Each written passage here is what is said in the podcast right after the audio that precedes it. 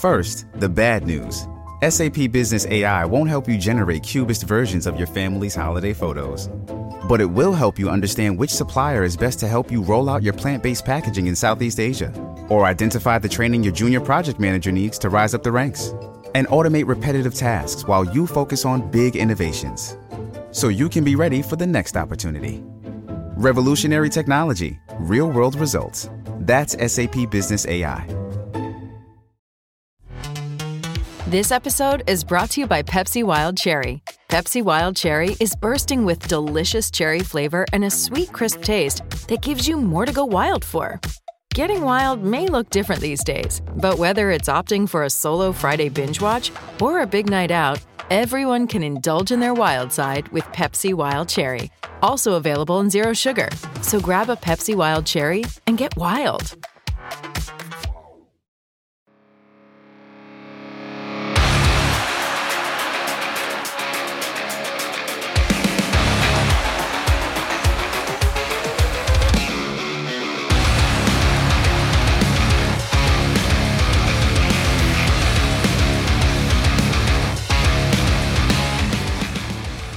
What's up, and welcome to an episode of the Grindline Podcast. You are listening to episode number 200, milestone episode number 200. I am your host, Greg. I am here tonight with Ryan and Tyler, but I'm also here tonight with Ryan Hana from the Winged Wheel Podcast and with Daniella Bruce from the Detroit Red Wings, which was a very big surprise to her. But how are you guys doing tonight? I'm good. Thanks. Thanks so much, guys, for having me on. Congrats on 200 and big shout out to uh, Better Ryan, uh, a dad for the third time. So congratulations, man. You told me that uh, he's not awake; he's already in bed, which a little lame, eight twenty-five. But uh, I hope mom and baby are both doing well. Really glad to be here. Again. Yeah, what a lightweight, Ryan. How are you doing, Daniella? I, I know. Uh, I'm doing very well. Like excited to be here with other Ryan. Well, Ryan from Winged Wheel, who I did not know was joining. So this is a pleasant surprise. We are going to have a blast tonight, gentlemen. Yeah, and Tyler's over there living the life of an eligible bachelor who does not have any children and not a care in the world except for oh no, his mold his mold issue is fixed. Oh my god, that was a total disaster. Speaking of um, total disasters, Ryan. So I I I don't sympathize with you, but as like a brother figure that we are here, um, like I, I like giving you shit, but no, congratulations on the baby. I'm I'm really happy for you and Chelsea. I went the exact opposite way I thought I was going to go, but yeah, I do. I, I appreciate that, uh, Tyler. It's uh, the sleep has been good, but not great. White Chelsea's getting some as much needed sleep. She's getting she's better at breaking it up during the day than I am. For some reason, I don't like falling asleep, and then it screws my nights all up. Um, but no, mom and baby are doing well. Things are going well, so I, I definitely appreciate it, guys. But excited to be able to be on here because actually today was the original due date. Um, he decided to make an early appearance last Wednesday, so that's why it made me available for this evening. So I'm ready to go. Already very considerate of our recording time and schedule. Yeah, That's awesome. He loves the podcast. He loves the podcast already.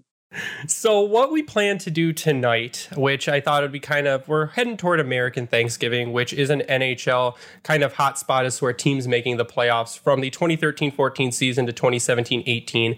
62 out of 80 or 77.5% of teams in playoff position go on to make the playoffs, which is a pretty huge stat. The Red Wings currently are in uh, wild card spot number one in the East. So I did kind of a pulse of the fan survey threw that out there, got a lot of responses on just how you feel about the team right now, uh, how you feel about player development, the team's performance, who your MVP is, questions like that. And what we're going to do is I'm going to go through the fan responses first. I'm going to let everyone follow up, uh, call people out, get some responses, and we'll go from there because I think this is a really a, a good check-in point while the Red Wings have a pretty decent break until their next game. So if you guys are all good, I'm going to start with coaching, and we'll uh, we'll go from there. So I did a one out of 10 schedule or one out of 10 kind of survey slider. How would you rate coaching so far? Basic question. Seven and eight each had 36%, so seven and a half out of 10 from the fans. The next highest was a six out of 10 with a 14%, and a nine out of 10 with a 10%. Some of the comments that there were uh, that were left there a lot better than Blashill, inconsistent, but we still have uh, some good third period pushes and then some very not good third period pushes. Uh, in-game adjustments are being made. A lot of people saying they like Newsy's transparency, which is a very big point that I like to make. Uh, fresh voice is helping guys like Erne and maybe even Dylan Larkin because he's on a tear too this season. Uh, less giving up and more battling back. Still too many blowouts, but players seem to be buying into Newsy's system. And again, I think we hear that a lot in uh, interviews and stuff too. Is that there's just a, a fresh voice is really helping, and that they're really buying in and starting to gel. But Danielle, you look like you want to jump in. Oh, always. Don't I always want to jump in? No, the, I like the statement of the, the less giving up and more pushing back because I think that kind of coincides with people saying the team is inconsistent we knew this team was going to be inconsistent. The coaching staff was honest about it in the beginning. You're going to see some of those ebbs and flows in the season, especially with a really young team who, let's face it, is still considered a rebuilding team. I know we're excited about the direction that they're heading in, and we should be. But there is going to be some third period collapses. There's going to be some games where you're not really impressed with how the team looks. And I think it's all about how the coaching staff helps that team respond. And I think they've been doing great so far this season. You see the team collapse in a game like Buffalo. That's the one that always stands out to me through this season. But the way the team responded after that loss in Buffalo was excellent. They went on a huge homestand win streak. It was great. They had the 97, 98 alums in town. So the response was excellent. And that's something we didn't see all the time last year. When things started to unravel, they really unraveled. And we haven't seen that yet. And to be honest with you, I've sat back in my chair a couple times and said, "Oh no, is this is this the the unraveling moment. Is this really going to get them down? But hey, they come back every time even stronger and, and put in the effort. And that's coaching. And I think that's when they say they're buying in and the messages are getting through. Players are really buying into what Derek Lalonde is preaching. And that's why they know when they when they do it right, they can be successful. And we've seen that. And then I think I'm going to go with other Ryan when I'm referring to Ryan Hana, and I'm going to go with our Ryan when I refer to our Ryan. So, other Ryan, how you feel? I think it's actually important to note here too that that's pretty consistent because Evan from the Winged Wheel podcast, someone who I've seen probably more than anyone other than my fiance over the last however many years, also calls me Other Ryan. So it's my uh, common name here. Um, uh, just building off what Daniella said, which is spot on. And also, Danielle is being humble here. She got a fantastic answer out of uh, Coach Derek Lalonde today that she posted on Twitter, where he acknowledged that even though Detroit is really high up in the standings based on expectations, he understands you know, overperforming and how that came about. So if you don't follow Daniella on Twitter, please do. She she's always putting together uh, fantastic content right from the team. Um, and that to me is is one of the only ways where I can really measure Derek Lalonde's coaching uh, and that staff's coaching so far. It's just too early to assign it a, a number, honestly, in my mind. Uh, but based on his, you know, understanding, the transparency is nice, but that's more for the fans. His understanding of where the team is at on paper committing to a system, understanding and working on where the flaws are. That's what I really like from him. Uh, I, I, think this seven in and around there is pretty fair. You can't justify any lower because he's not had the team avoid those collapses, and you can't justify any higher because hey, the rebuild's not done and, and he's not had any time. You're just kind of uh, being way too optimistic. Which I mean, by all by all rights, go ahead and do it. But uh, yeah, those those third period collapses, things like that, like those are going to happen. I do think uh, a good measure. I said this the other night. A good measure is can the Red Wings get away from that by the end of the season? And I think they're on track to do it. Um, changing a coach is tough on a team.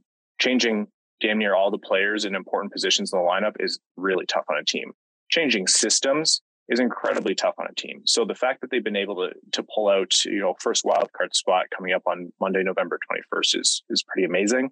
Um, I do imagine there's going to be some regressing to the mean, and whether or not uh, they're fighting for a playoff spot come you know February March, I'm not really going to hold that against Coach Derek Lalonde, but uh, just even seeing the Red Wings buy into one consistent system and try to execute and try to deploy is it's a nice change of pace.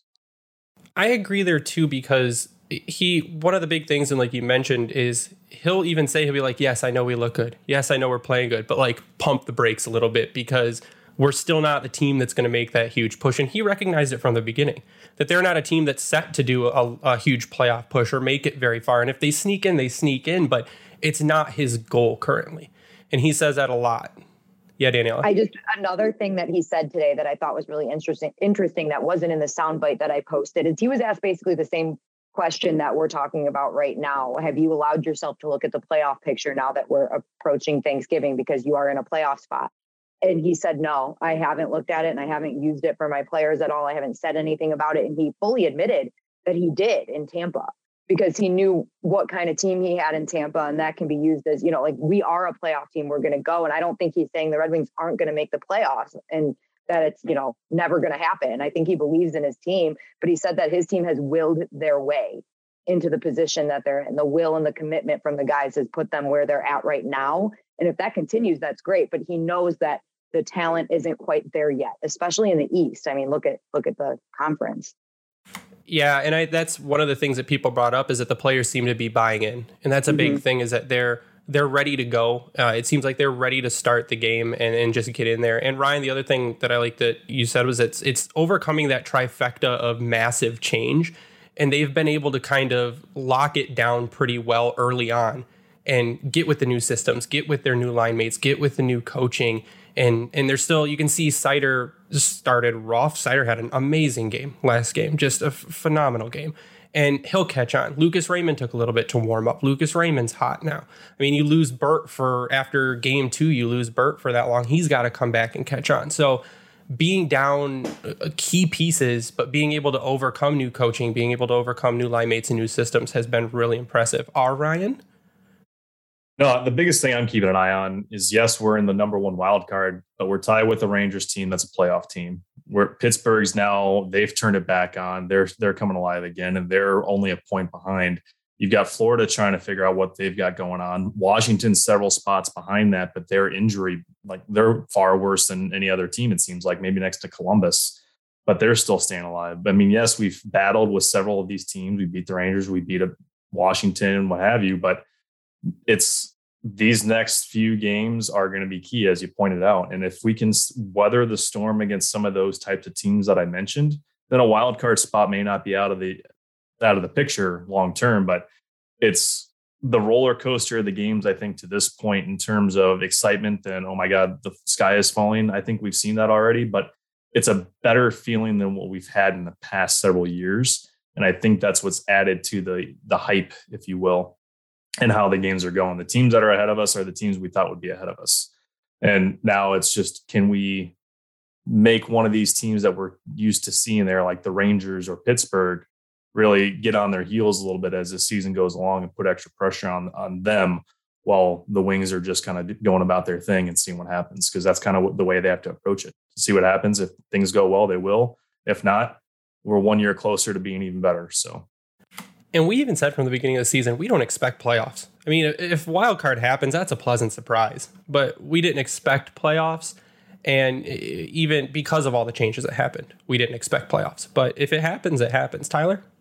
Yeah, so I mean, I agree with pretty much everything you guys all said. I mean, injuries I think are the biggest thing, and and the fact that they've been able to stay in it uh, with all the injuries that they've had, you know, to key players like Bertuzzi, like Vrana going out with the personal issues and you know just things on the back end and Soderblom out and you know just a bunch of injuries and and even having to bring guys up from GR and that them still keeping it rebel, relatively competitive outside of the the Rangers game and, and the Buffalo game which I, I agree with you Daniella. That's kind of where I was like okay this is starting to unravel. They better really come out with a strong effort against Washington and not only did they come out with a strong effort against the Caps, but then they beat the Islanders and the Rangers.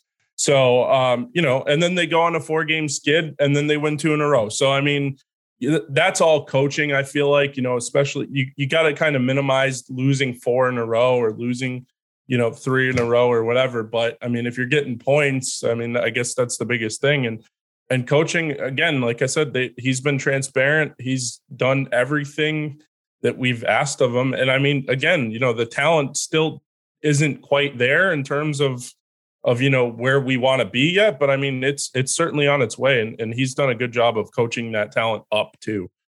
Yeah, I, like your point about the guys from Grand Rapids coming in because we saw Czarnik, Luff, God bless his soul for what he had to go through in those couple games, but they came in, fit a role, and they did it well. And it was it was the next man up mentality, and that's I think what helped help them maintain some normalcy as as those games went on. Yeah, they lost six out of eight points on that four game skid, but it wasn't without them being competitive. Now, obviously, you can take the Rangers' third period completely out of that, and maybe the Ducks collapse at the end, but they still looked good in the process. And I think that's like to the point that everyone's making. they're making things happen. Whether or not they're winning is another story, but they still it looks like a different team, and it, it's it's makes it obvious. And it, it's it's a feel good point up to now. I think we need to see a lot less of the eight to two and eight to three game. Like those yeah. are the games where like I, I question. I, I'm not going to question the players. I know the players didn't give up, but it looks like it on TV. It's like okay, it's five to three. Can we score a goal to make it five to four? And then it goes six three, seven three, and then by by the time you look, it's eight three. I think there was the Rangers game where I get out of the shower, the game was tied, and I come out and it's six to two or something. I'm like, what the hell happened? So anyways. Yeah i had a few of the what the hell happened moments too because i'll go make a sandwich or something and come back and the other team scored five goals. Like i was gone for five minutes. Um, but again positive spin to that one we're at the hospital for the uh, san jose game and i was tied at four. I went to go change a diaper came back and it was six four red wings. So see there's two ways i can go. Got it. So Good we'll let chelsea know that during all games you have to change every diaper because then we score. Oh god. Please don't uh, so at any time, if you hear something that you want to talk about or agree with, just jump in. I'll I'll mute my mic and shut up. So just go ahead and jump in on it. But if we're all good on the coaching, I want to go on to the team's performance given the current roster. So does anyone else have anything else on coaching they want to go over? Nods of approval or disapproval? All right. So, how would we rate the team's performance given the current roster? So, currently we're at 7 out of 10 with 48% of the votes, and that's a solid chunk of votes. Uh, the next highest was 6 out of 10 with 22%, and then 8 out of 10 with 16%. Some of the comments were better than expected. Uh, not too bad. A ton of praise for Dominik Kubalik. Uh, Raymond heating up, which is one we've heard a lot recently. A lot of mention of being able to stay in it even with key injuries. And then 5v5 play and uh, mention of Nedeljkovic needing to improve. And I think Kubi is the really big one. I don't think we can fawn over Dominik Kubalik enough. And I'm going to start this time with other Ryan. Yeah, this one comes middle of the road for me too, around that seven out of 10 mark. Uh, you can't deny that if you gave any Red Wings fan the option to say, hey, guaranteed on November 21st, they'd be in the first wild card spot. Any Red Wings fan who's watched any hockey over the last five years would have jumped all over that you know the these blowout losses that we've been watching have colored things a little bit uh, uh, negatively. And understandably we were getting close to the is this same old red wings almost like same old lions kind of thing oh um, god. there where yeah i know. I'm not i'm not bringing that into existence but it, there was there were a lot of familiar feelings. But at the end of the day this is a team that's pulled a lot of points out of games where they either should have won or stole them off much better teams. Um, i talk a lot about progress not being linear same thing is there's no perfect rebuild. There's no perfect draft draft strategy. We can sit here and analyze on our podcast all day long, but at the end of the day, it's a pretty human game at the management and at the player level. So uh, it's going to be three steps forwards, two steps back, another one forward, and then five steps back, and that's just the way it's going to go. So, yeah, on balance, I think this team has performed really well based on you know their expectations, who they are on paper, and compared to the rest of the league. I think seven minimum uh, is is where I'd place them perfect? God, no. The difference between seven and eight is is light years and and so on. But um, the way they've been able to come together, uh, the way they've bought into a system that really brings in a sense of team defense that maybe was the idea before with Blashill, but the execution wasn't there. It's hard.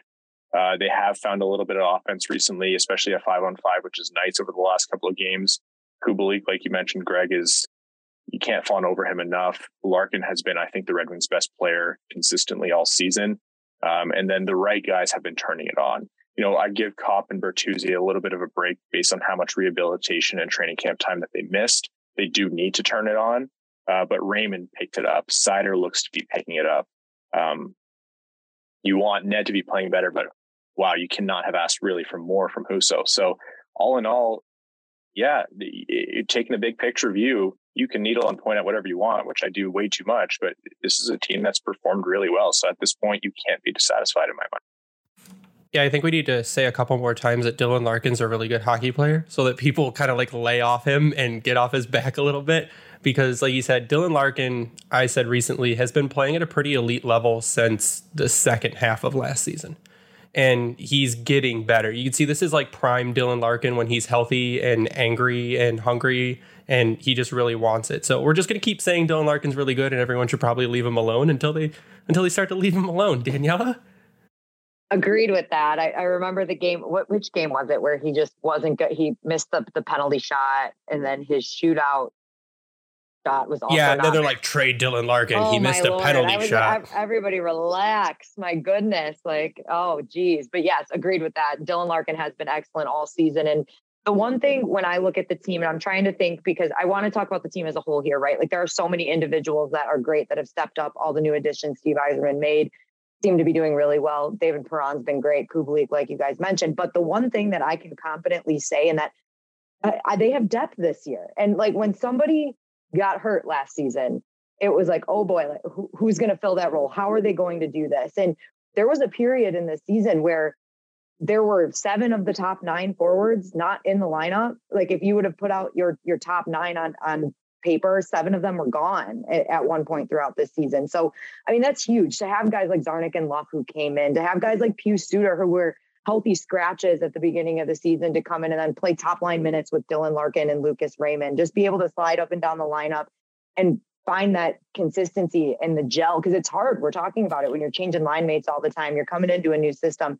But the depth is there. And I think, like I said, we can confidently say that. And we're not you know, scrambling when somebody gets hurt. It, it's everybody looks like they're buying in. Everybody looks like they're able to move up and down the lineup. And I think, like I said, that's something in a couple of years that we haven't been able to confidently say. And that's even huge for guys like Adam Erne, who's out right. there busting his ass every night and looking miles better than he was last season. And it's it's just a credit. I think that also goes partly to coaching. You can give a mm-hmm. credit to coaching on the improved play of guys like that but also that's that's systems. That's a lot of systems stuff too, and and giving guys. Part of the reason they said Mo might have had a rougher start is because it seems like he's more open to try things. And if you let a guy play his own style, it's going to take a little bit of, of a transition period. But maybe if you don't lock down a guy like Adam Erne and let him go do what he can do, he he performs the way he's performing now, mm-hmm. which is generally pretty good. All right, Ryan?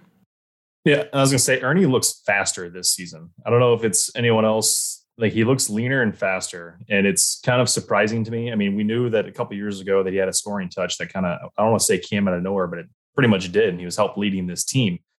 And last year, you're like, okay, Adam Erne's not the same player. I'm not sure if that's what we should expect. And now he's back to sort of on that trend, but he's helping drive play, and he's not just going out there hitting someone, and you're like, oh shit, the puck's going the other way he's out helping do good things for a change. I shouldn't say for a change, but in comparison to when you look at last season.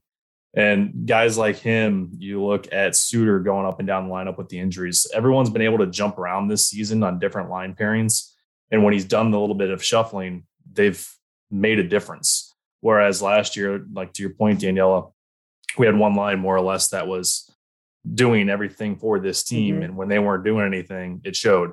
Now we're seeing Perron, we're seeing Kubalik, we're seeing Larkin. Now Raymond, you got Berggren getting involved with Veleno on the bottom bottom lines there. Like there's balance throughout. Raz is throwing his body around. Sundqvist is doing great things. He's getting, getting on the score sheet. And now we're seeing, I think, to the Seider point, he's starting to settle down and come back into his own. He's sneakily up to nine points at, at this at this stage of the season. Which are we expecting him to really score? Not really. But I think defensively, he's starting to put the body on a little bit better, and he's not trying to make the flashy play like he was early on, where it's leading to a turnover. He's making the right play, and it's leading to that breakout that we like to see from him right now. So, I mean, as a whole, eh, going on the score scoring, I'd say seven out of ten is the safe way to go with it. If we see start seeing more, maybe we'll see that with the addition of Fabbri as when he comes back and is healthy. See what type of spark he can bring if Vrana comes in and can at some point this season, I'm not going to necessarily bank on it, but that there's a lot of positive aspects you could see as this season moves along that I'm excited for. But trying to temper that a little bit just because of how things are going. But it's it's still fun. It's a it's a change and it's a positive change. But the new additions, I think in particular, like Perron and Kubalik, are the the true standouts for me. I mean, it's not to discredit anything Chiarot and Maatta are doing, but they're making all the fun, pretty plays on the front end and it's led to a lot of exciting goals so far to this point. It's hopefully those guys can stay healthy. Yeah, the Filip Hronek thing is very exciting. I mean, that was the mustache. I envy that. The mustache is what changed it, man. In the in the Phil Manchu era, we are we're heating up because it was. I feel like Filip Hronek got a lot of flack last season. He became a very decent scapegoat for people to just be like, "Oh, but we would have won that game if it wasn't for Filip Hronek." And now he's out there he, he's killing it. And Olli has helped him a ton. Get him a stay at home defenseman that can maybe make up for a few of his mistakes on the ice and just let Phil go do what Phil does, which is be mm-hmm. offensive. And that's what he's done. And that's, again, I'll put that on team play too, because that's chemistry. That's chemistry in your line or with your uh, D pairing. That's chemistry with your uh, special teams and other guys that are out there. And that's improved our special team play. Our penalty kill's been good. Our power play is off and on, but it's been good. And like I said, we need to pick it up in 5v5, but the improvements in the players are overall a, a positive impact on the on the overall team. Greg, I feel like you and Ryan need to go grow out of Fu Manchu. Oh god, you two seem to be the ones that can su- successfully grow facial hair. This, um, I don't like it. Just saying it has to be cut. I think with for the Fu Manchu, you got to get rid of this part, and you can't have it connect on the side. It's not allowed to connect no, to the sideburns. Yep. It's got to be gone. Boom. And um, my wife might divorce me if if I did that. Yeah, I'm due to be married in like ten months, and I need to get that locked down before I experiment. Do it for the pictures. Oh, wedding pictures with the the Filip nope. Hronek Fu Manchu. See if we can all GoFundMe, have Filip Hronek fly out to your wedding and do pictures with yeah, you yeah. with the same facial hair. Absolutely. I remember there was one year in November that like a lot of the players across the NHL did that whole handlebars look. And I always wanted Henrik Zetterberg to do it. I thought it would be hilarious if he did it. but uh, answering your question, um, I mean, I think the grade is perfect. I think that seven to eight range. I mean, there's a pretty good margin between that. But like the players have been fantastic, especially the new ones. I mean, Copp, I guess, it has gets a little bit of a break, you know, since he he was out injured, and you know Bertuzzi obviously as well. But like for the most part, I mean, Kubalik, you can't ask for more. I mean, nobody was expecting this, and you can't say that you were. Um, so Chicago certainly wasn't, right? Uh, and then you know guys like Perron and and you know Hronek, great surprises, for, especially Veronic. Perron, I mean, we kind of knew, you know, he would be a depth scoring kind of guy. And, you know, glad to see Raymond's gotten better uh, as the season's gone on. But like, we, we still need a little bit more from um, Copp, and we need some more from guys like Chiarot and you know the bottom of the lineup. But I mean that's going to come, and you know again, like I said, it's it takes time, and especially some of these guys have never really played together. It's what we're in November, so it's not even two months that these guys have played together, and so the chemistry is going to come and it's going to get better as time goes on, and that's that's pretty much my take on it. Yeah, Copp, Copp's. I think he's starting to get his stride now, and with that core surgery, we saw how Larkin had to, how long it took him to finally adjust and get back to the swing of things, and I think that he, we're finally starting to see him moving up and, and down the ice. I don't want to say smooth, but better. And it's starting to lead to a little bit more offense there. He's starting to put the body on more. He's starting to open up plays, it seems like. And he's got 10 points through 18 games so far. So, I mean, if that starts upticking, especially if he's getting more, he's he's got one goal and nine assists. I don't think I think right now for how things have been going and how his start was, you can't really ask for much more. So if that continues to improve, you're going to be in a damn good spot as the season progresses, especially as guys become more healthy and if we do manage just keep see these guys stay healthy for that matter. So get mm-hmm. through Christmas, you get Fabbri back, maybe if that's sooner because he's out there in a non-contact at this point. But um, yeah, I mean the the sky's the limit, I think, when you start getting a few of these guys back to see what happens. Yeah, I'd like to see uh, Copp's face-off percentage uh, go up a little bit more. I think mm, that's a yeah. team thing. we had talked about it. Uh, it's getting a little better, but I that's one that I'd like to see go up a little bit. I think right now he's sitting at a 43.3% on faceoffs, uh, where last season he was at a 49.6 overall. So I want to see that tick up because historically he's generally an over 50% guy. So I'd like to see that up. Uh, we will move on to development. So I pose the question how would you rate rookie development in Grand Rapids and Detroit?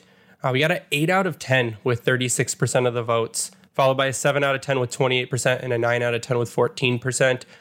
Uh, some of the comments, a lot of praise for Berggren. Berggren has came in. He has stolen this spot. I almost feel bad for Filip Zadina when he comes back. I don't have much of an issue sending Elmer Soderblom to Grand Rapids to work on defensive stuff. Um, but this this roster is going to get really packed real quick here, coming up with guys coming back off injury. Uh, younger guys getting change, uh, getting changes uh, with or chances without limiting their growth. A lot of calls to see Edvinsson, and then a lot of praise for how Cossa has performed uh, down in the ECHL. So I'm going to start with Daniela. Okay, this is the one where I feel like there might not be enough time quite yet to just understand development. I think Jonathan Berggren, definitely you can talk about him right now, but we've been waiting for this. And I think Steve Yzerman has known that he's needed a little bit more time in the AHL to develop. We knew that he was going to get his chance. I think he's been by far the most impressive in doing what he's supposed to do. And like you said, earning that spot here in Detroit. It'll be interesting to see what happens when Filip Zadina does in fact come back. Robbie Fabbri's healthy. That'll all be interesting to see what happens there. But I think he's earned a spot in Detroit. With Elmer, that's another one where again there hasn't been enough time. Has he been okay in the NHL? Yeah. And could you keep him up here? Yeah, I think you could. But if it gets to the point where the roster is full and you want to send him to get some time in Grand Rapids to learn the game a little bit more, there's no problem there either. So I guess it's I don't think he, his development is bad in any any form of the word, but I don't know if we can say is it great right now. I think we should wait and see, give him another year to develop in, in that aspect. But I think everybody's on the right track, if that makes sense too. And um, I'm sure we'll see Simon Edvinsson. Maybe I shouldn't say I'm sure, but I think we will at some point throughout the season see Simon Edvinsson. But it can only be good for him to be getting all of that playing time because we just talked about how impressed we were with the Red Wings defensively. So if it's going to take an injury to bring him up, then you know what, so be it because things are working right now. So he can take that year to develop in Grand Rapids. Yeah, I agree about uh, Soderblom. Is that yeah. what I looked at for him is that is playing in the NHL hampering his development, and it's not. I mean, he's playing the systems the way he's supposed to play. Like I said, the mm-hmm. big thing for him is is a little bit of defense, but his reach is phenomenal. He can protect the puck. I, I'd like to see him do it a little bit more while skating and use his reach and body at the same time because it seems like he picks one or the other but that that was the big thing for me. And Daniella, you are absolutely you're like the only one that's not allowed to use the words "I'm sure." I know I all, cannot do that, right? all of us can say "I'm sure," but the second it comes out of your mouth, it's like gospel. I, I, take it back. I am not sure. Okay, I am anticipating personally that we will see Simon Edvinsson at some point. uh, all of Daniella's statements are not reflective of the Detroit Red Wings, and they are her I, own personal opinions they're going to come to me. They're going to be like, you need to put that in your bio now. That needs to be a permanent bio statement. Other Ryan, how are we feeling about rookie development up to this point? Oh, I'm just taking note of everything Daniella has said. It seems like she's the only person who can read Steve Yzerman's mind. So that's that's settled fact. We don't need to argue about that. It's already been quote tweeted. Yeah, sorry. Uh, yeah, again, I think Danielle's right here. I think it's it's just hard to say. I and I think people are going to have a natural inclination to want to compare this to last season, where you know, for I've had a lot of criticisms of Jeff Blashill, but I think he nailed it with Raymond and Seider last year. Uh, Lalonde just doesn't have the same things to. He doesn't have the same toys to play with this year. Uh, so it's a much different picture, and these are all longer term projects. Completely agree on Soderblom. This is a guy who came in in a short window, did a, enough to shine and show who he is, but the NHL is the toughest league in the world for a reason. And it's a physical game that's built on attrition. It's built on pace, and it's something he's never experienced before. So, is he out of shape? No. Is he slow? No. But he's never done it at this level for this many games in a row and at this pace. So, uh, always going to struggle. Uh, I agree. I'm happy to see him go down in Grand Rapids or stay in the NHL. And I think part of the assessment will be, you know, at the 40 game mark, provided he gets healthy sometime soon. And I think he's day to day right now. Uh, how's he hanging in there? Have you seen any improvement, or would he do a little bit better by slowing things down in the AHL?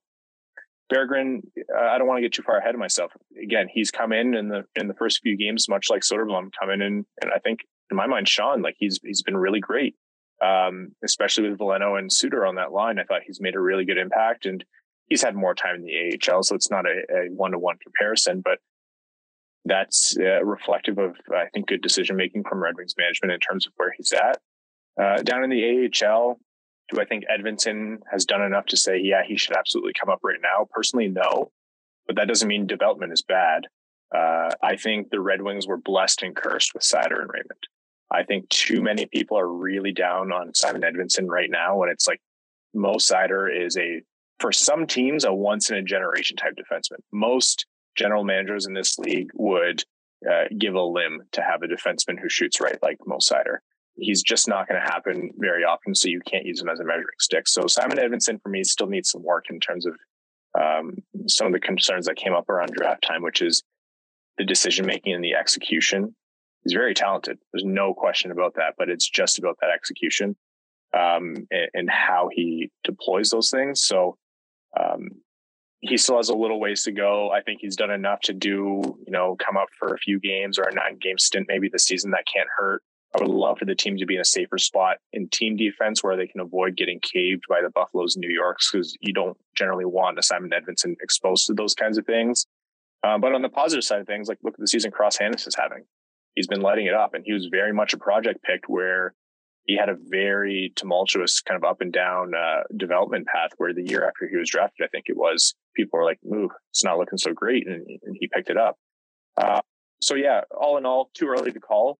Uh, no red flags or anything to be concerned about, and you know, no home runs. But not every team is equipped to have home runs, and I think that's the space the Red Wings are in right now. Yeah, on the Edvinsson thing, I think the term when we talked to Tony Ferrari that he used, and it's a generally used term, is he's got all the tools in the toolbox, but how how does he put them all together? And that's kind of what you've seen from Edvinsson. It's either he, in, in some games, he either has a really good defensive game and not a great offensive game, or he is, tries to push offense a little too much and the defense lapses.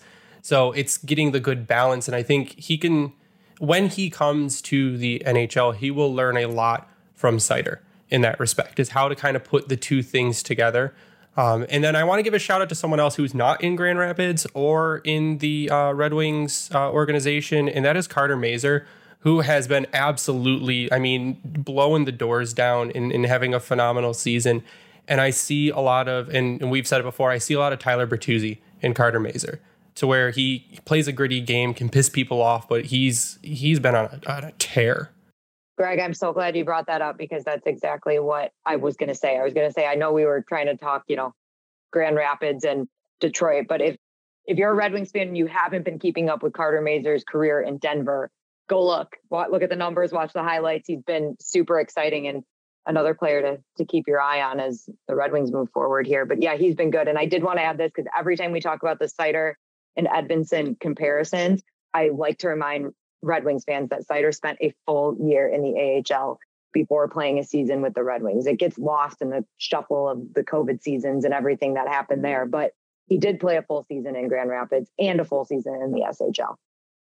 Yeah, he was more developed. Yeah, Simon's yeah. also 19 still. Right. Yeah, exactly. Much younger. Ryan? Uh, no, I was going to say on the Carter Mazur piece, Max did put out another fantastic article just today. So that's another one to go get caught up on in the Athletic uh, as he highlights what's going on over there as well. But I, I, on, on the rookie front, I think that what we've seen to this point is all you can ask for. I mean, Soderblom came in scoring against Montreal. Everyone went absolutely crazy. He's been a big body out there. I like your point about if he skates and uses that stick, he's going to be a formidable force. So once he just finally can put those things together here, it's going to be fantastic. If that's whether that's in Detroit or in Grand Rapids, I'm not going to be upset about it as long as he's getting some decent time in there and improving, that's the most you can ask for.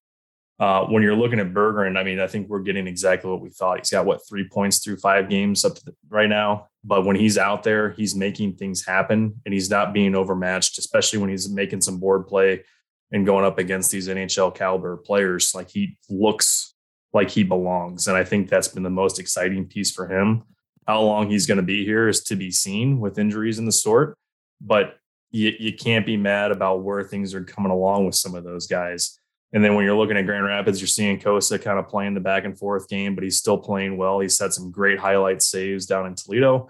I'd like to see him back in Grand Rapids more because it seems like there's they're kind of struggling defensively as a whole. But again, at the same time, do you really want to throw him into the bit of a shit show, if you will, of just getting peppered and not being, being able to necessarily recover? So, I mean, all in all, when you're looking across the board, Cross Hanas, he's the highlight, I think, for one of the younger guys that maybe weren't expected to kind of stand out in Grand Rapids. But Edvinsson is my, I hope we see him soon type scenario. But I, from what I understood, he's been dealing with some injuries, or and he's because he's got only I think 11 games at this point. Um, but at the same time, as long as we're not seeing some of these guys and they're doing their thing in Grand Rapids, it means things are going well enough up here in Detroit that they're able to develop. We're not rushing them into anything and they're not getting overwhelmed with some type of scenario. I'm like, okay, we're looking for a, a wild card spot. Now, is it a, a, good growing experience? Sure, but it could also be the wrong one in the sense that maybe things fall off the rails and then they realize what losing looks like at, at the professional level. And then you start seeing empty seats at LCA. So hopefully we don't have to run into that scenario, but it's something that we've unfortunately been accustomed to the last several years. So to me, I'm with the development it's going very well. I think a seven out of 10 is appropriate going with the average grade here. I know it's the easy way out, but I mean, for what you, when you look at how things are going, it's, it's really all you can ask for. You talk to everyone that's in Grand Rapids, they're excited with what the younger guys are doing. And they would agree with much of what's been said that give them time. It's going to come around, especially with guys like Edvinsson. They're learning and they're getting it. Now it's just a matter of when they can finally make that jump and show it off in Detroit. And that's when things are going to get really exciting, I think. Yeah, I think a big thing is not to rush people. We're in a position right now where we don't have to rush anyone. Like we don't have to rush Edvinsson in. We don't. Ha- Marco Kasper is not going to be in the lineup next season, or at least he doesn't have to be. Like there's there's no reason to take him right out of the SHL and, and plop him into Detroit. If he earns the spot, great. But there's a lot of people saying, well, Kasper is your two C next season. Are you, moving Andrew Copp to wing? Are you going to bump him down to the third line? It's we signed Copp to let people develop and to to shore up our 2C position. So I think if you're looking to just rush people in, you you've seen what that does to some guys and it just ruins their development. We have the depth now, like Danielle had mentioned earlier, to be able to let the young, young guys just kind of chill out in whatever respective league they're in and, and not have to be rushed in.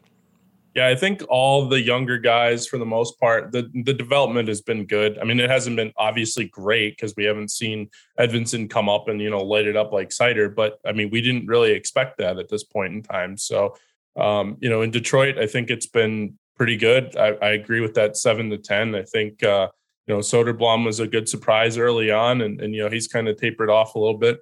Unfortunately, he's banged up now, but Berggren has been a good shot in the arm. Really, I mean they've played really well since he's come up. And, you know, I mean, like I said, they, the development at this level in the NHL, I think is harder to do than it is in the AHL. I think it's a lot easier to become a NHLer playing in the AHL, you know, being exposed to that. But as far as the NHL, I think they've done a good job. Um, and then in the AHL, I think they've done a pretty good job as well. I mean, you guys alluded to Cross Hanas. I mean, I don't think a lot of people surprised um, you know, thought that he would be what third in, in scoring on Grand Rapids. I, I think he's got uh, what 12 points in 16 games or something like that. So he's playing really well down there, uh, including Pontus Andreasson has uh, 10 points in 15 games. So he's been playing well for Grand Rapids. Edvinsson, I mean, Ryan, I believe you alluded to it that he's kind of going through an injury or two. Uh, I mean, I think if you expected him to be more Seider 2.0, you're going to be disappointed because I mean that just doesn't happen all the time. And if you're lucky, then I guess it does. But I mean, him being in Grand Rapids, no problem with that at all. I think you know that's the best for his his growth. And then in considering you know the comparison between him and Seider is kind of asinine because a lot of people you know will say, oh well, he went from the AHL to the NHL, but then people forget about the whole SHL thing. And the SHL might be the second best developmental league in you know in the world, pretty much. So um, you know, along with the AHL. So I have no problem with that seven to ten range. I think that's that's fair. Um, and then going to Carter Mazur, I saw him play uh, twice last year in person. Saw him play uh, here in the Frozen Four in Boston, once against Michigan, uh, unfortunately, and then the other was uh, against Duluth, I believe it was, and uh, or no, Minnesota State. That's who it was, and he was a factor in both of those games. Pain in the ass to play against. I, I agree with you, Greg. I think he's a Tyler Bertuzzi comparison. I think he could be even better at, at one point or another. So. Yeah, um, we're gonna have to retrain our brains and stop saying Berggren and start saying Berggren because one, uh, that is the that is the, the pronunciation according to several people, and two, Lars is going to beat us up if we don't say it correctly. Yeah, Daniella. Confirmation today because I am talking to him tomorrow. So today, Monday, November twenty first. I did ask or we did ask in the locker room, I should say. He is totally fine with Berggren. He's, I know it's Americanized. He goes, yeah, Berggren, Bergie. That's what they call me, Bergie. But see, it's like the Americanized thing, and I'm like, oh, I don't like that. I don't. Well, if you, ha- I'm just telling you, it. English is a bastard language, and that is what we do. Is we take all the other languages and we throw them in a bag and we beat them with a stick, and whatever falls out is the way we say the words. And I want to do it correctly. Greg, we all know that I can't even say Lalone properly. You expect me to say Berggren? Yeah, I do. I expect you to say Berggren. yeah, because we finally get one name right, and then we're told it can go either way. But they, they don't really like it. Doesn't sound great when Americans try to do the the Swedish accent. It just kind of butchers it. Oh, I'm not even going to try that because I listen to some SHL broadcasts yeah. and I'm like, that's not at all what I thought that was supposed yeah, to be. Yeah, that's not how I nope. see it. Yeah. Other Ryan, are you saying Berggren or Beargren? uh, Beargren. I uh, actually Ken Ken has Ken oh, corrects me when I get it wrong. Yeah, he'll oh, he'll get on you about that. Yeah, Jonathan Berggren. Jonathan, uh, yeah. With uh, Soderblom, uh, we were saying Soderblom for a while because trying to you know imitate Swedish as best as we could, and we got confirmation from Elmer himself where he's like, "Yeah, Soderblom or Soderblom, either of those are fine. I actually prefer that." I actually had someone message me, and I was right like a Swede saying, I, I'm still kind of angry at you because I know you're getting it wrong, but I can't be mad because Elmer himself, like you put up the audio on your show of Elmer himself saying Soderblom is okay. I'm like, we can't win. Tomorrow. It's just, yeah. Thank you. I'm Daniella. getting the audio. I will have the audio. You need it. Otherwise you'll, yeah, they'll, they'll come after you we have had people like message us on YouTube and say, "I can't, wa- I can't listen to you guys because you said this name incorrectly." I'm like, but I'm, I mean, I, I don't live with the person. I haven't talked to them. I don't know. How, I mean, we're gonna say it as best as we can, but yeah, I want to try and get them right. So I'm gonna go with Berggren and okay. Soder and, in Soderblom. If you do the umlaut, you have to make the u, uh, the o and u. So it's a very uh, it, it just gets messy. But we can have go with conversations Soderblom. with Lars lately. You Me? like have a yeah? Did you have like a, a pronunciation guide tour or something? He sent me some clips of where he says the name, and I'll take it from him because you know he's there. So I'll take the Swedish pronunciations from Lars, and if we say them right, he won't have to hit us or anything. Wait, so does this mean the nickname? Does this mean the nickname for Berggren? Johnny Burgers. It's Johnny no, Burgers. Does it not work? Because oh, it does. how you say his name. It'd be Johnny Burgers. Th- that's even better. It sounds like Tyler saying burgers. Oh. It just sounds like they charge a few extra. I do not speak like that. See, this is this is where we defer because I don't have a, that terrible accent that these people that I live with do. So, Tyler, Tyler, how would you say burgers with a Boston accent? Burgers. Th- see, there you go. You can do it. It perfect, perfectly works. Uh, we are going to move on to rating management. Now, the way I take this is from the off season to now, based on the moves they made in the off season and how those moves are panning out.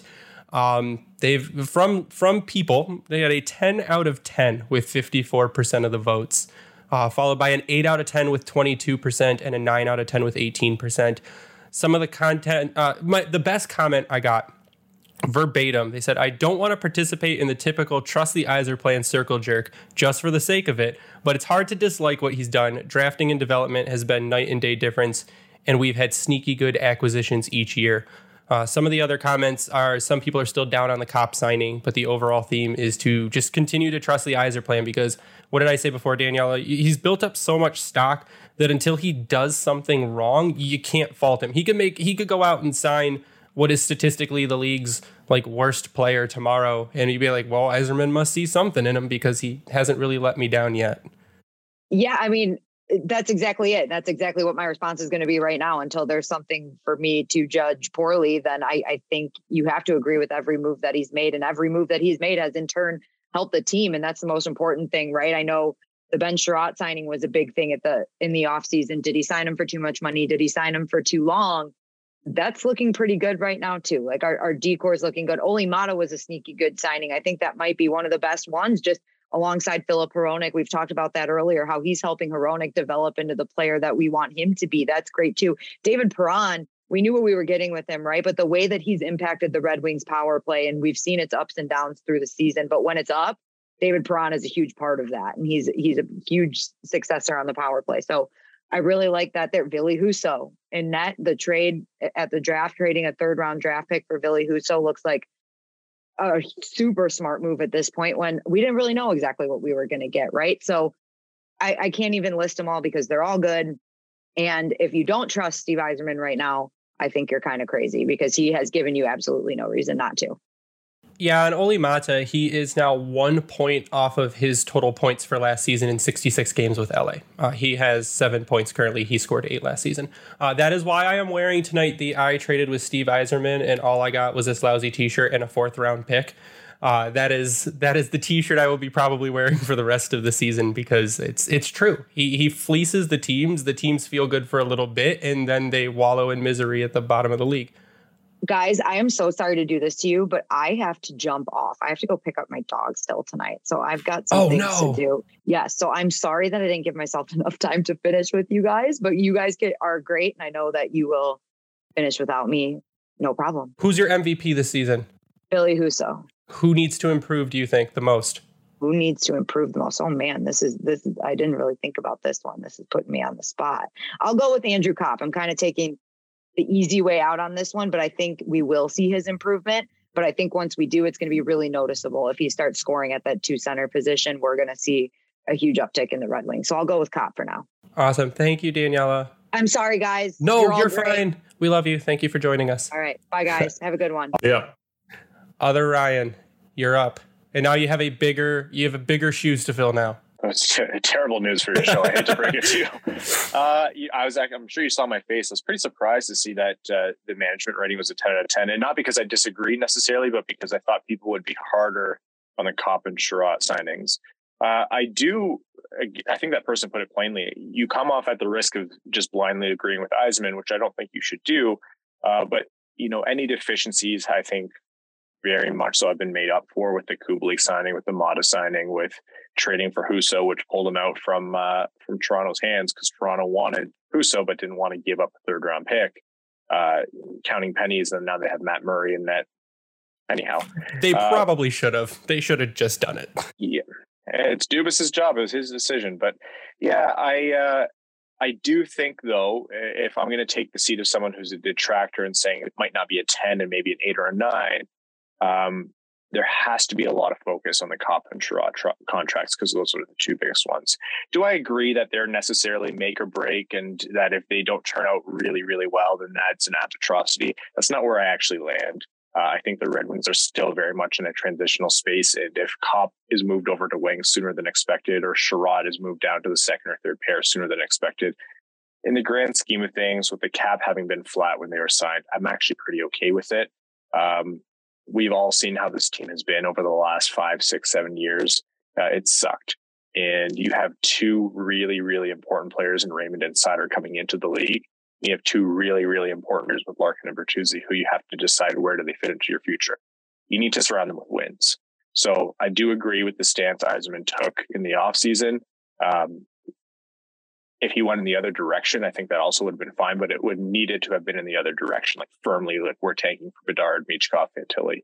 Uh, no, the, no kind of sitting and doing nothing. So, uh, all in all, still really high management. And if anyone wants to say, "Oh, you're a fanboy," or you're just blindly agreeing, by all point to anything that isn't needling or, or nitpicking on something that hasn't, uh, or, or something that's gone maybe kind of wrong the guy went in and brought someone in who, before the whichever uh, big blowout it was, had a 941 save percentage and stole wins for this team. Like management has done everything in my mind that management could, and anything else that you're nitpicking on, it just has a longer time frame to play out. For- yeah, I think in management is is the one point where I'd say 98% of the fan base just doesn't have an issue with. That's the big that's the big thing that most people can agree on is that yeah, management knows what they're doing because they've proven they know what they're doing. Like uh, the Kubalik thing, you can give you can give Yzerman years of backlog credit, I guess, for just taking Kubalik and, and, and signing him to that one that low of a, a, cap hit at 2.5, and then having him produce the way that he he's done. Um, R Ryan. I so as we're going through this, I, am going to go be this take the safe route here and give them an eight out of ten. And, and my reasoning for that is they're still building up towards something big. We're one on the safe, on the high end side, two years away from this being a truly competitive team. We've talked about Edvinsson. We're not we're as long as he's not burning a year of his contract, which is highly unlikely. You've got these guys for one more year.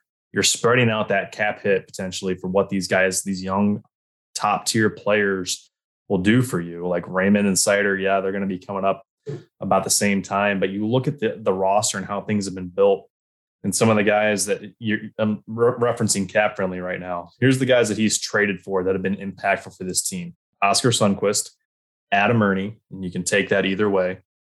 Uh, going down Jake Walman. Granted, he's been hurt, but in his short time with this team, he's been impactful. He helps drive this offense in a way that we typically haven't seen. Then you look at Robbie Fabbri and what he's done, Jake Vrana, Ville Husso. All those guys have made a difference and made this team better in some fashion. And you take that in comparison with all the other guys that he signed and brought in. This has been a monumental year for transforming the roster, in my opinion. And you can take what he's done this year and especially last year, moving that into one more season because you look at the, the salary cap situation and Ryan, to your point with Copp and Chiarot, yeah, at, at face value, it's an oh shit moment, I think you could say. But if we see the rise in the cap that we're currently expecting, which anything, if it's a $1 million jump, I'm loving it because it's going to hurt all these top teams at the moment. If it's a $4 million jump, I'm loving it even more because now you've got that opportunity to go after somebody and those contracts look like nothing in comparison. Yes, yeah, we, we had talked sign... about that. The, when yeah. they sign the contracts, you know the, the cap's going up. It's not going to be a stagnant cap for three years. They don't matter. I mean, it's terrifying because you still got to sign Dylan. What's going to happen with Bertuzzi? So those are the two elephants in the room, I think you could say. But it, as, as a whole, you see where he's going with it. You can still look at Tampa and be like, this is what he's done. This is what we can hopefully expect. And he's, I think he's getting there. And I think that's what's huge. I'm, I, I get it. I'm eight's probably not what people would prefer to hear, but once you get that this team into the playoffs, if it's this season or even next season, that's where I think it, it goes up even further because that's how much this team has improved in his tenure. It's it's it's awesome. Tyler. Yeah, I'll say this before and I'll say it again. I'm a fan of some pretty competent sports organizations, and Steve Yzerman, uh, I, I would say, um, has my confidence in pretty much any move he would make. The only exception, Ryan, I, I, other Ryan, I should say, I don't agree with if they were to tank for Bedard, that would be the right move. I just, I couldn't get behind that. I don't think most of the fan base could get behind that, especially given the fact that you've missed the playoffs, what, five years in a row now? And we blow at the lottery. Um, and yeah, and the lottery doesn't seem to to help matters either. We're, we're not t- putting on that tinfoil. Uh, but in terms in terms of management, I mean, management has done everything and anything to put this team uh, uh, in a position to succeed. Uh, other than getting Dylan Larkin signed, I don't know what's taking so long. I think that this should have been done a long time ago. And I'll tell you what, if it gets to July one and he's a free agent, it, the rubber's really going to meet the road at that point. So that's the one thing I can kind of nitpick. Uh, I like the Copp signing. I think it's still kind of um, it's still the proof is kind of in the pudding in that one specifically. Um, the the Chiarot one, I mean, it, it is what it is. I kind of agree with you, Greg. It's kind of just going to be kind of you know us talking about it now, and then when the cap goes up, it is what it is. Like it's not going to be that big of a deal. Um, but they put the team in a good situation and a good, you know, spot to succeed. So I mean, Kubalik, should get him at least an A minus, you know, for for for that alone. So, uh, I mean, that's pretty much where I'm at with it. Yeah, and Dylan Larkin, and I think my theory now is that Dylan Larkin's agents um, are really, really good, and I think Larkin went in with an offer and then decided to bet on himself. And this is just me pontificating. And I think he is currently making Yzerman uh, nervous because Dylan Larkin is is phenomenal currently. And but other people have said that Yzerman puts out a number and he doesn't budge, like what he did with Steven Stamkos. And if you want to play for the team, you'll play for the team, and if not, you're you'll go somewhere else. But Yzerman has also made the comments that uh, to the point where he said he'd like to see Dylan Larkin as like a lifelong Red Wing, and Dylan Larkin says he loves to be here and doesn't want to play anywhere else. But I think he's he's looking at the comparables and he's saying I can do that or better, and he's doing that or better. So I don't think it's if Dylan Larkin gets his contract, it's when Dylan Larkin gets his contract because I I can't see him playing anywhere else. Yeah, I, we've talked, I think, about this one the most out of really any subject on this team, and that's what his contract could be. I think he's solidifying himself at over nine million a year. I, I think we were being generous. At, I think we all went were in, in between what nine point one and nine point three. Yeah, I said nine one five. Given the Barzal contract. Yeah, I think we were assuming that would be high. Now I think that might be we're lucky at this point because he's playing himself at, at over point per game pace and I don't have it pulled up in comparison to the other centers in the league, but we, we were talking before. He was easily going to make himself a top 15 scoring center last season if he had stayed healthy. He's easily going to push that again this season, potentially top 10 scoring center. And you're putting yourself into a pretty elite category at that point, in my eyes. And where you're at, this, this is the guy that you want to lock down because he's playing in all situations. And when you need someone to lean on, he has been that guy night in and night out. And what that contract could be, if the, if the cap goes up again, not something I'm necessarily worried about. Will I be worried here in the next two years when Seider and Raymond need a contract? Maybe, but we have other guys falling off that potentially aren't going to be that. Like, yeah, Perron gone. Um, really, most of the roster will not be impacting the cap. So there's going to be a lot of flexibility to make sure that your top skill players are locked down. It's also going to open the door to other skill in unrestricted free agency. So I don't know. It's Larkin is playing into an elite level. Now you can argue what elite could be. If I mean, not, he's not a Connor McDavid. He's not a, a Crosby in his throughout his prime. He's not an Austin Matthews. It's not generational. But, no, but he is at a high level. And I think that's all you can ask for on this team that's continuing to and that goes without saying that if you lose Dylan Larkin, you're you're in pretty de- then then you're looking at getting a lottery position and and having to score there because if Andrew Copp, even with the way he's playing right now, is your number one center, and then you're bringing in maybe then maybe you need uh, Kasper to come in and play number two. Uh, Ryan, did you have a, a, Larkin prediction? I think you guys are right. I think he gets signed. Um, there's no kidding ourselves. It doesn't matter how diehard of a Red Wings fan you are, Steve Yzerman believer you are. Uh, Larkin switched his agents. He switched to a completely different agency because he wanted a big hitter. This is the biggest payday of his life. He understands this is a complicated situation because the cap is about to go up, but it hasn't yet gone up. Could be next year, could be three years from now before we see that, you know, $4 million jump or whatever it is that's theorized. And just because Bettman went out there and said that doesn't mean it's guaranteed to happen next year that was a political play that was advertising for the NHL. Um, so, yeah, the factor of Larkin, I think Larkin does want to be here, but he wants to make sure he does burn. He'll likely sign for seven or eight. You know, eight years is what Yzerman will be pushing, and eight years will also be Yzerman's leverage to say, "Hey, total dollars, uh, I can offer you just as much as, you know, uh, another team at seven years in the free market uh, or an unrestricted free agency." There's also a question of, yeah, Dylan Larkin is playing like a number one center right now. I've said before, I'm skipping ahead. He's my MVP for the Red Wings so far.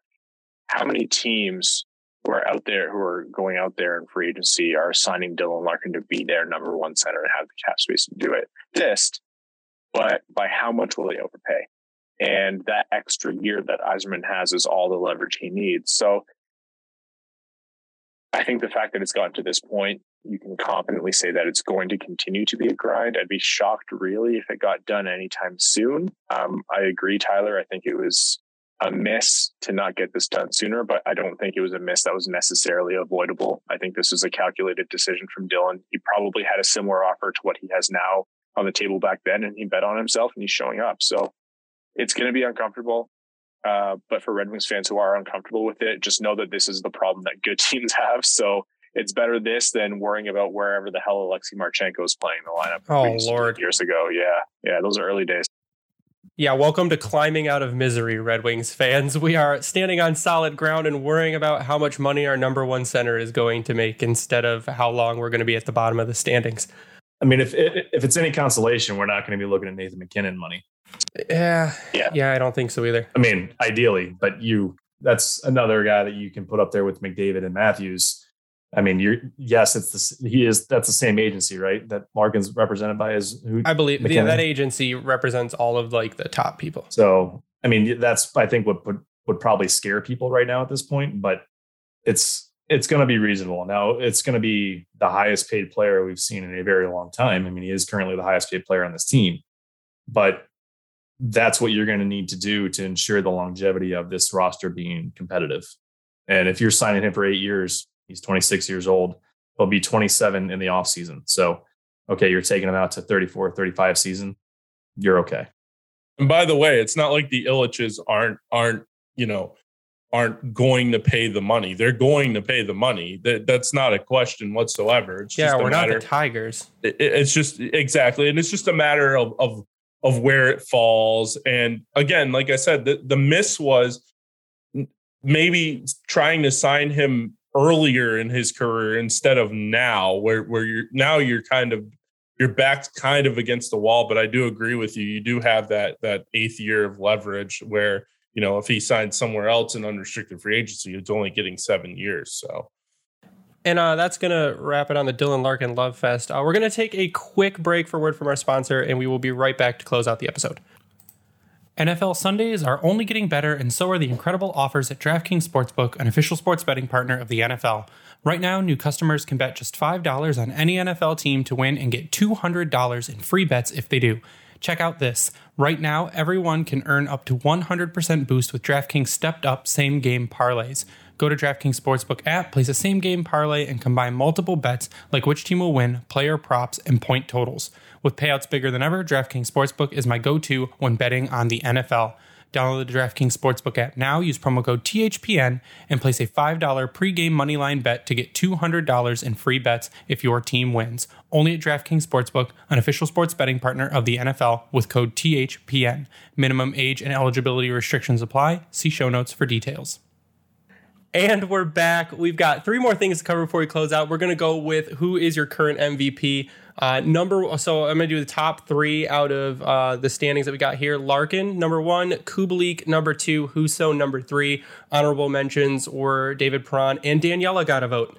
So that was uh, that was a good one. Um, but I agree, Dylan Larkin's my MVP too. In and a lot of people say, well, look what Kubalik is doing based on what he did last year. But I mean, Dylan Larkin, he's he's center, which is an arguably harder position. He's a two way center, which is not something every center can do and he's absolutely on fire. And he's the captain of the team. So he's got to kind of also help guide these guys through all these transitional processes that that they're going through currently and keep them on track and and keep the morale up in the room and lead this team. So Dylan Larkin's my MVP. Ryan, other Ryan?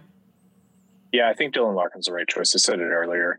Uh, he came into the season with something to improve. He's hardly the first contract year player to have a good season, uh, so definitely money on the mind with the motivation, but this is also a continuation of what we've seen over the last season plus. Uh, he's really, really done well, and he's done well with you know Lucas Raymond having a cold start and Tyler Bertuzzi missing time. So it's not like he's had consistency or being propped up. He's been the guy propping up players in this team that's been deficient in offense sometimes. Uh, coming into a, a, season playing in a much more defensive system as well doesn't always translate to immediate offensive results or continuation of offensive results, but he's still shown up as a Red Wings leading point getter. So fully in support of that. I think Billy Husso is a close number two. Uh, if you're passionate about that and you're screaming in your car or whatever, look, you're probably right. You can make it just as good of an argument for Billy Husso save for a couple anomalous games where I think the Red Wings defense was just as much to blame as maybe Husso letting in a soft goal or two, which goalies are allowed to do. Um, he has been performing more than any other Red Wing compared to where they should be at their position. Uh, I don't think. I think before the season, if you said to me Ville Husso is going to get Vezina votes, I would have said you're insane. Brad Crisco, one of the other hosts on our show, he he used that as one of his like ultra hot takes. And I thought, yeah, ultra hot is right. Now I would just call that a hot take. A lot has to go right for Husso to get Vezina votes, but he's sure playing like a guy who can show up. Um, you know, Ned has also had bad games, uh, but I think Nedeljkovic also has had bad games that are a lot more his doing. And there were, you know, some games where the Red Wings were showing up and he didn't. Um, and I don't expect that to continue all season. He's too talented of a goalie, but Husso definitely has has cemented himself this early in the season as the Red Wing starter. And yeah, what else is there to say about Kubalik? guy comes in with a, a small dollars contract, relatively speaking, an opportunity to kind of move up into the top six almost immediately because of injuries or whatever else. Shines, uses his tool, his shot is wicked, his ability to play off really, really talented players is immediate. Um, seems to be a diamond in the rough. And thank you, Chicago, who, uh, as a sports organization, provides almost nothing good to the world except uh, great foods, actually, and keeps giving the Red Wings really viable players. So appreciate that. Yeah, the Chicago Blackhawks provide two things good things to the Red Wings and sexual assault cases. Uh, those are the two things that they provide to the sporting community as a whole. Uh, R. Ryan? Oh, God. Thank you, Chicago and St. Louis, for helping build out this roster with people you thought weren't good enough, and then they have been proven horribly wrong. But no, I think my my MVP is Larkin as the one A, and I think Husso's a one B. Um, Ryan, to your point about the hot take for Husso, I think if we're having that conversation with him getting Vezina votes, then you're getting into the conversation about uh, Derek Lalonde getting Coach of the Year votes because you're turning a team that was bottom of the barrel into a playoff contender potentially at that point. And that I think that's where that could actually start to show up a little bit. I get it that they're not going to be a top tier team in terms of points, but if they are making knocking on the door of that wild card or even the third spot, no, that's going to be a stretch, mind you um, it's it's going to be hard not to look at those two individuals in particular. But then I think the top one there is going to be Dylan Larkin. His health is paramount to this team's success, and he's showing it again, as I kind of said a little bit ago, that he's playing himself into that elite conversation. I know there are people out there that are very anti Dylan Larkin, and it blows my mind that you are. You should probably seek help for it. But this is a guy that without him, you aren't seeing this team perform to the level that it's at whether it's offensively or defensively. Every time that he's on the ice, I'm not saying that he's a Connor McDavid, but you know that something good is likely about to happen because he helps the team that much all around, and that is what you need. Kubalik, I, I like him in the in the conversation because of the offensive spark that he's provided, especially on the power play. I think that Alex Tang, I would almost say your your number three in the MVP voting could be the coaching staff. What Lalonde has helped do with the support from Boughner. It seems like Alex Tanguay's voice is finally being heard this season from what we saw from the preseason last year. It kind of got seemed like just pushed out of the way as the season went on. But it's that's I think Larkin is the safe bet.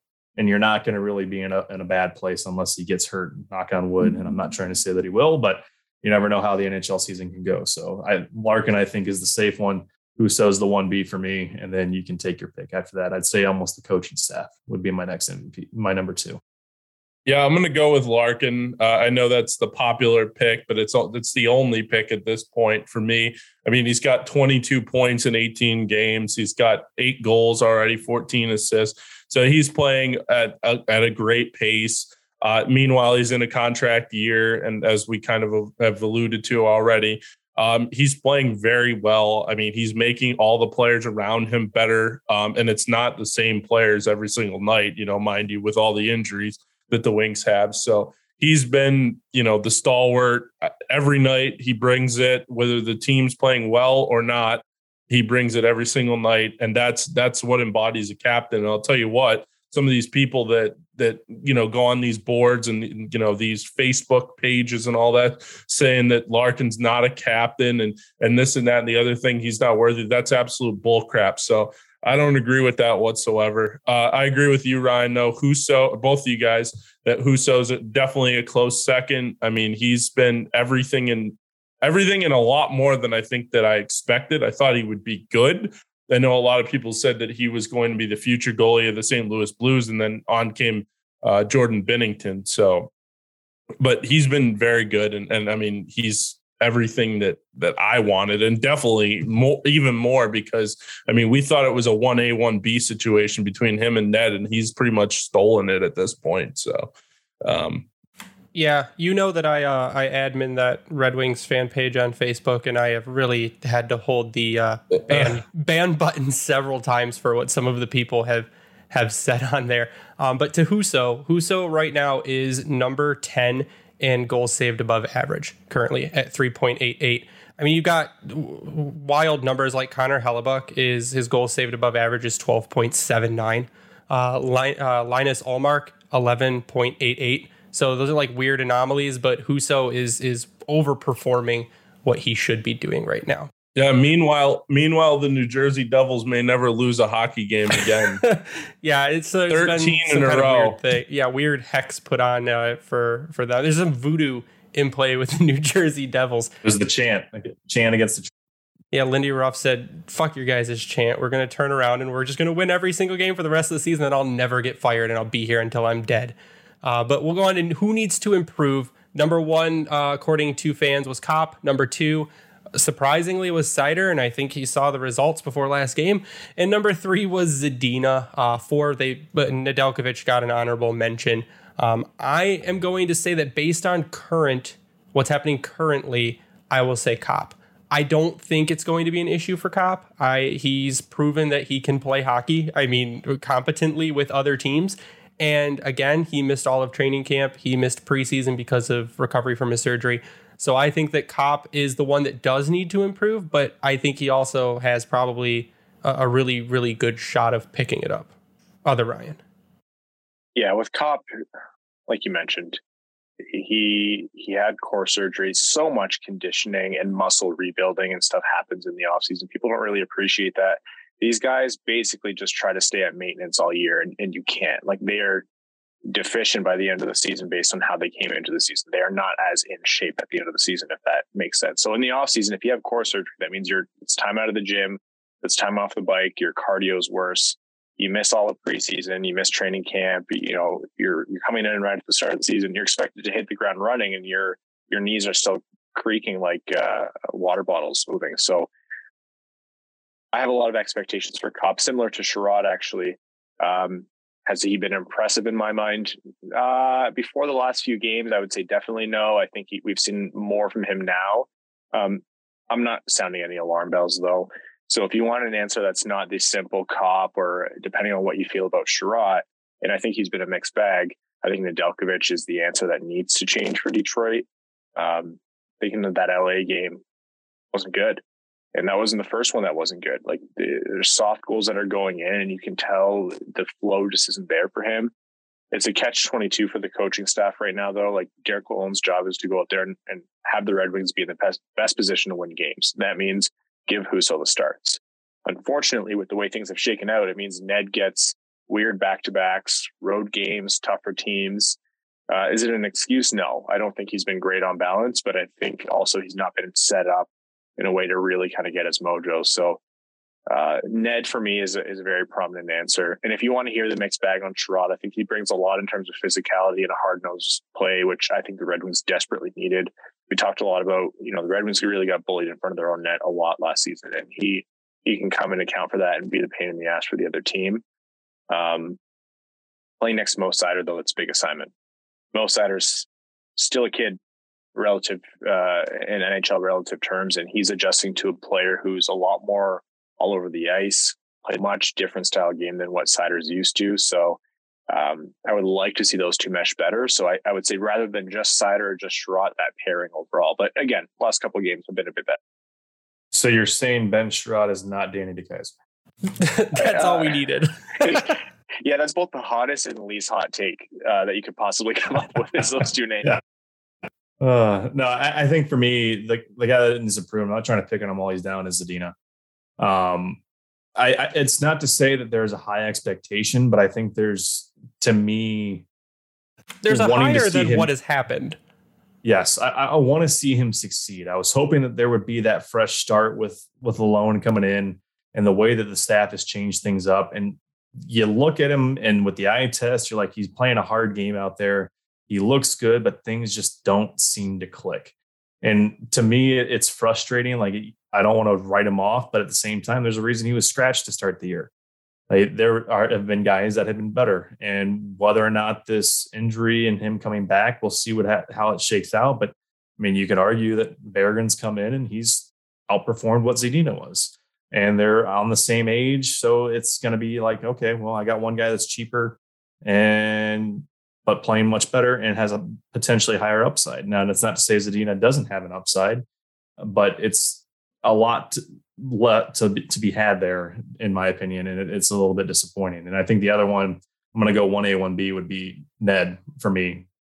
because you were hoping for the two headed monster. I think Husso has been fantastic the way that he's come in and kind of t- made this his team. I mean, we kind of saw that with Ned last year in Grice, but I think the big one, if you start seeing Ned come back to what he was, we were seeing from him last season, this team is that they start to become more dangerous. And that's where talking about them being a wild wild card slot isn't so out of the out of the question potentially. So if he can really turn things around, I think that's going to be a huge win. Copp, I, I can't disagree with it. Granted, I think we said he had 10 points in 18 games at this point. I think the last few he's really started to show more aggressiveness in terms of what we're we were expecting. So I'm gonna I'm giving him a pass for the time being, but I think that's to be a short leash from here on out because he is finally starting to come around. So that one I I'm, I'm, I'm on the fence with him. So I think my top ones would be Zadina. Yeah, I mean, I, I think I think you you guys both make good points. I think I think the only answer here is Andrew Copp, and I know it's not his fault that he had the core muscle surgery and all that stuff, but I mean, it's certainly. I, I don't want to sound, you know, redundant or anything like that. But I mean, he, it has been disappointed. He has come on a little bit the last couple games, but um, you know, we need a lot more from a two C than than what he's provided so far. So I look for that to get better. I'm not like overly worried about it, but I would say that's probably where where I lean the most. Filip Zadina is definitely a close second. I mean, and then Ned's obviously there as well. I mean, some of those games, it just I know he is trying. I don't want to you know bash him for not but it, some of those games it did look like oh my god has he given up? Like i know the defense isn't but has he given up? And so i know i know it's not true. I know hockey players in general don't give up. Um, but you know it again on tv it looks a little bit different than than what it would look like you know down at the ice level. So um, those, it seems like there's a different level of frustration with Ned this year than what we saw last year. Yeah, well, I think a part of that is maybe maybe you know Yzerman bringing Husso in. I think maybe maybe Ned thought he was the guy, you know, going forward, and then the you know the rug kind of gets pulled from under him. So I don't know. I'm just saying spitballing here, but I mean that's certainly a possibility, especially when you're a goalie. You want to play every single game if you can. You know what I mean? And and you know when someone comes in, it's like, oh yeah, this guy's gonna be the number one. It's like, wait, what? I, I thought I was the guy. So uh, yeah. I mean that could be part of it. But again, I mean, it, it, it, as a professional, you have to find a way to get around that. So, um, and this is a big year for Ned, though. I mean, he's in a contract year, so he's making three million a year. You know, he's going to be one of be looking for more money. But unless things turn for the better, which obviously for us being Wings fans, we hope that's the case. He's he's hurting himself more than anything. Because I mean, it, it could be good for Detroit in the terms if they do decide to re, re-sign him, and it's going to be for around that same price tag. I think you're in a great spot, but he's got a lot riding on this season for how things are going. So, far. yeah, I would agree. So to round it out, and the last question that I had is again going back to the stat of 77.5% of teams are in playoff position by American Thanksgiving make it the playoffs. Uh, 78% of people said no, we will not make the playoffs. 22% said yes. Uh, some of the final comments on it, a lot of people said it'll be a barely miss. I had agreed kind of on that point from the beginning of the season that I think we'll be a lot better than we were. And on paper, we were a lot better than we were. And it, but it'll be a barely miss. I don't think it's really next year. I think for sure you're hoping playoffs, but I think this year's a barely miss. Uh, people said, contender in the coming years. Some people said the team is too soft. Um, I don't agree with that this season. Previous seasons, yes, I don't agree with that this season. Uh, there's said likely sellers at the deadline, but big picture, they need one more shot at the lotto. And then another person, but I like the way they put it. They said, I think a big part of the team's success going forward depends on the assumption that they aren't very familiar with each other, and that the se- as the season goes on and passes start clicking more, and they support each other better in keeping possession, we get better generally every area. If they play at this level all year, um, if they play at this same level all year, they do not think we are a playoff team. But if all that other stuff starts to progress, then they can see a playoff team start to kind of form. You know, my vote here is that they're probably not a playoff team. I would, I'm at the point where I'm still putting money down on that if you ask me to.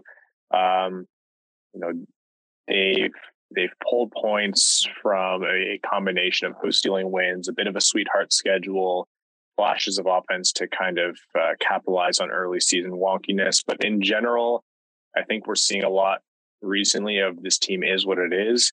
A win against San Jose 7 4, and then following up, beating up on a depleted Columbus team 6 1. Like, that's kind of where the Red Wings are at on paper. Um, the 4 3 loss to LA, getting caved by New York, that kind of thing. Like, those are a little bit more in line. You don't want 8 2 against New York, but those are a little bit more in line with the results that you, you'd expect. They've got a gnarly December schedule coming up. Like, that is going to be an absolute ringer and they have um, four games straight on the road. I think in the second week of December, three of them are incredibly tough against uh, really strong opponents, including both Florida teams, and I can't remember who the third one is. Um, Dallas. Yeah, Dallas. Yeah, heads up, people. Our season is not getting easy. No. So, like, it's nice to be in this spot now, and it's not a bad thing. But there are going to be some painful moments ahead, I would imagine. But hey, if we're talking halfway through December and the Red Wings are still making us have these conversations, then I am happy to just admit there's egg on my face and they're possibly a playoff team. But right now, the five and five offense isn't consistent enough. They don't have two solid goaltenders showing up every game, and they frankly don't have defensive depth, even if those things come up. Like they have to hope Seider and Chiarot are having a good game. Hronek's been out lights out recently, so that's good, but it's not a good on balance defensive core either. So uh, I, I, think best of the rest or better than most of the rest is where the Red Wings are likely to land. So maybe one or two spots out of that wild card. Um, I wouldn't be surprised to see them low in the lottery mix. And if they're pushing for a playoff spot, similar to what I said before, if they're pushing for a playoff spot, I might have said that was insane before the season. Um, maybe not insane, but now I would downgrade grade that to just crazy. That that gets you in a slightly less padded cell. Uh, all Ryan. Yeah, looking at the, December, as you mentioned, nine of their 13 games are against top playoff caliber teams. Now, granted, you could argue Pittsburgh at this point and Washington, maybe, but looking at last season, you've got a mix of Vegas, Tampa, Florida, Dallas, Carolina, Minnesota, Washington, Pittsburgh. Like it, it could hurt a lot. I, mean, I'm hopeful that it won't, but there is also a lot of away games throughout that stretch, too and no back to back for home until you get to New Year's pretty much. So I think December will be the make or break to that to your point there. But I, I mean I'm on the fence, but I'm gonna default to the easy way out and say it's not yet a playoff team. And that's not to say that they're a bad team. And that's not necessarily saying that's a bad thing. But they're a couple pieces away and a couple and one more solid season of growth for some of these younger guys from being impactful. Next season, I think, is the one where you can have that expectation as a fan that this has to be a playoff hockey team. This year, if you get it, you're knocking on the door. I think that's a huge win. And we've talked about this before. If they're pushing to a, a wild card spot going into March, that's a That's the season's a win already. I don't think you can ask for much more at that point. If they just miss out, or if they're within five to 10 points, if you will, because that's still putting them right around probably 80 plus points this season, you're really not in a bad spot. And I think that's all you can ask for is you're seeing that growth from this team. The right guys making the right impact, as, as we've already talked about. But the biggest thing is what is Raymond, guys like Raymond and Seider, what have they done as the season's progressed? Are they continuing to get better? Because if that's a yes, you're in a damn good spot, and that's all you can ask for. So I, I still think it's a no, but uh, it's not a bad Thing. and I think that's even underselling it a bit. Is if you say that if the Red Wings are missing the playoffs by two two spots to the wild card, that's damn good for all the the stuff that happened this offseason. All the new guys, new systems, new coaching. If you're only missing it by two spots, I mean that's that's a huge yeah. win. You should feel really, really good about it at that point. And that's obviously best case scenario. Yeah. Yep. Potentially. I mean, best case scenario is them actually cracking a wild card and they're in. But if they're within 10 points with a couple games here or there, like it's huge. But again, long season, gauntlet coming up, and they're also in one of the hardest divisions in hockey. So, Tyler. Yeah, I think Boston's going to come crashing down. That's my prediction. We've been um, saying that since the start of the season. It's going to happen, dude. They're old. They're they're not that good. And I know they're on a hot players to right start now. the year, and they're they are they are so old. David Krejci and Patrice Bergeron should be coming out in wheelchairs there. But anyways, uh, in terms of the playoffs, I mean, I said at the beginning that we were going to make the playoffs barely. We we're going to make it by a point or two. Um, I still could see it. I'm not saying that it's definitely going to happen, but I could definitely see it. Um, gun to my head, I say no, but I mean, I, I think they're probably in the conversation. And and and I think the way I phrased it uh, was if they're playing important games in March and April, that's all you can ask for. And so, I mean, because I mean, think about how many times in March and April, or even in February at, last year's point. I mean, the season was over basically. All you were hoping for was development and and pretty much not tanking, but you know, trying to get a higher draft pick. So I would rather at this point be playing in important games, be uh, in that spot where maybe you're not good enough to make the playoffs, but you're pushing for it. And if you make it, which I think they still can, I mean, again, like you guys are talking about tough schedules. Well, you know what? If you're going to be a playoff team, you need to you need to win those games, or at least find a ways to get a point in those games. Even if you get the pity point and you lose in overtime, that's still you know one point closer to a playoff spot. So I think there's a chance, but uh, gun to my head, I say no. I like the steel point thought because if they're doing that, it's already an improvement. Because typically we're seeing them drop those types of games in, over the last several years where they're either just behind and they try to scratch back or they blow a lead and they still somehow lose in regulation. If they can keep turning that around and get that pity point, if you will, that's huge because it will put them toward potentially that wild card spot because we see how important points are going to start becoming, especially when they have a gauntlet like they do for December and as as the season goes on. I, I agree with all of the above points. Um, but that is episode 200. That is the Pulse of the Fans survey. Ryan, I want to thank you for coming on and joining us for this. Uh, I am going to let you plug whatever you want to plug before we sign off tonight. Yeah, you're better than me. I completely forgot about that. First off, thank you guys so much for having me. I really, really appreciate it. And congrats 200.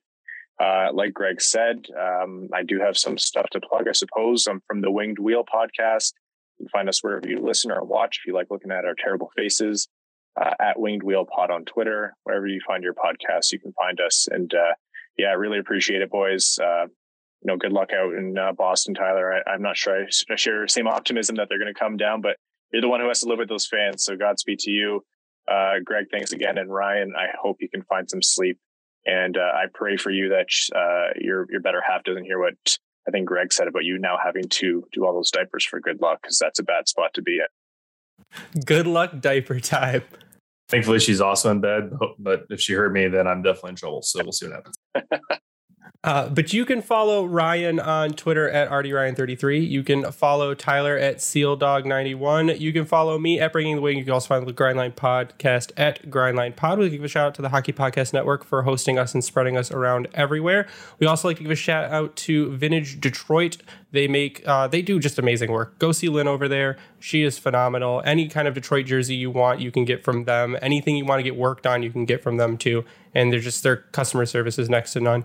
If you use the promo code Grindline on Howie's Hockey Tape, you get 10% off. Use that same promo code on Bring Hockey Back, you get 12% off. You can check out our merch at redbubble.com by searching the Grindline and go check us out on YouTube, subscribe, and uh, follow along because I don't only post these, I do short video clips too when news and stuff happens. Uh, and we're on TikTok because, you know, the kids. So that's where you can find us there too at Grindline Podcast. Yeah, man, I made a TikTok. When? Deal with it. I don't, it was a while ago. Man, gotta keep up. we with have Gen, a TikTok now. You gotta What? keep up with Gen Z, dude. I don't know. I'm like real awkward on that stuff, but yes, I made a TikTok. It's at Grindline Pod. Everything's at Grindline Pod. Mastodon. We're on Mastodon now at Grindline Pod in case Twitter decides to dissolve into a black hole somewhere. So uh, that is going to do it for us tonight. Again, thank you, Ryan, for coming on. Uh, but for our Ryan and Tyler, I am Greg. You stay classy, Hockey Town.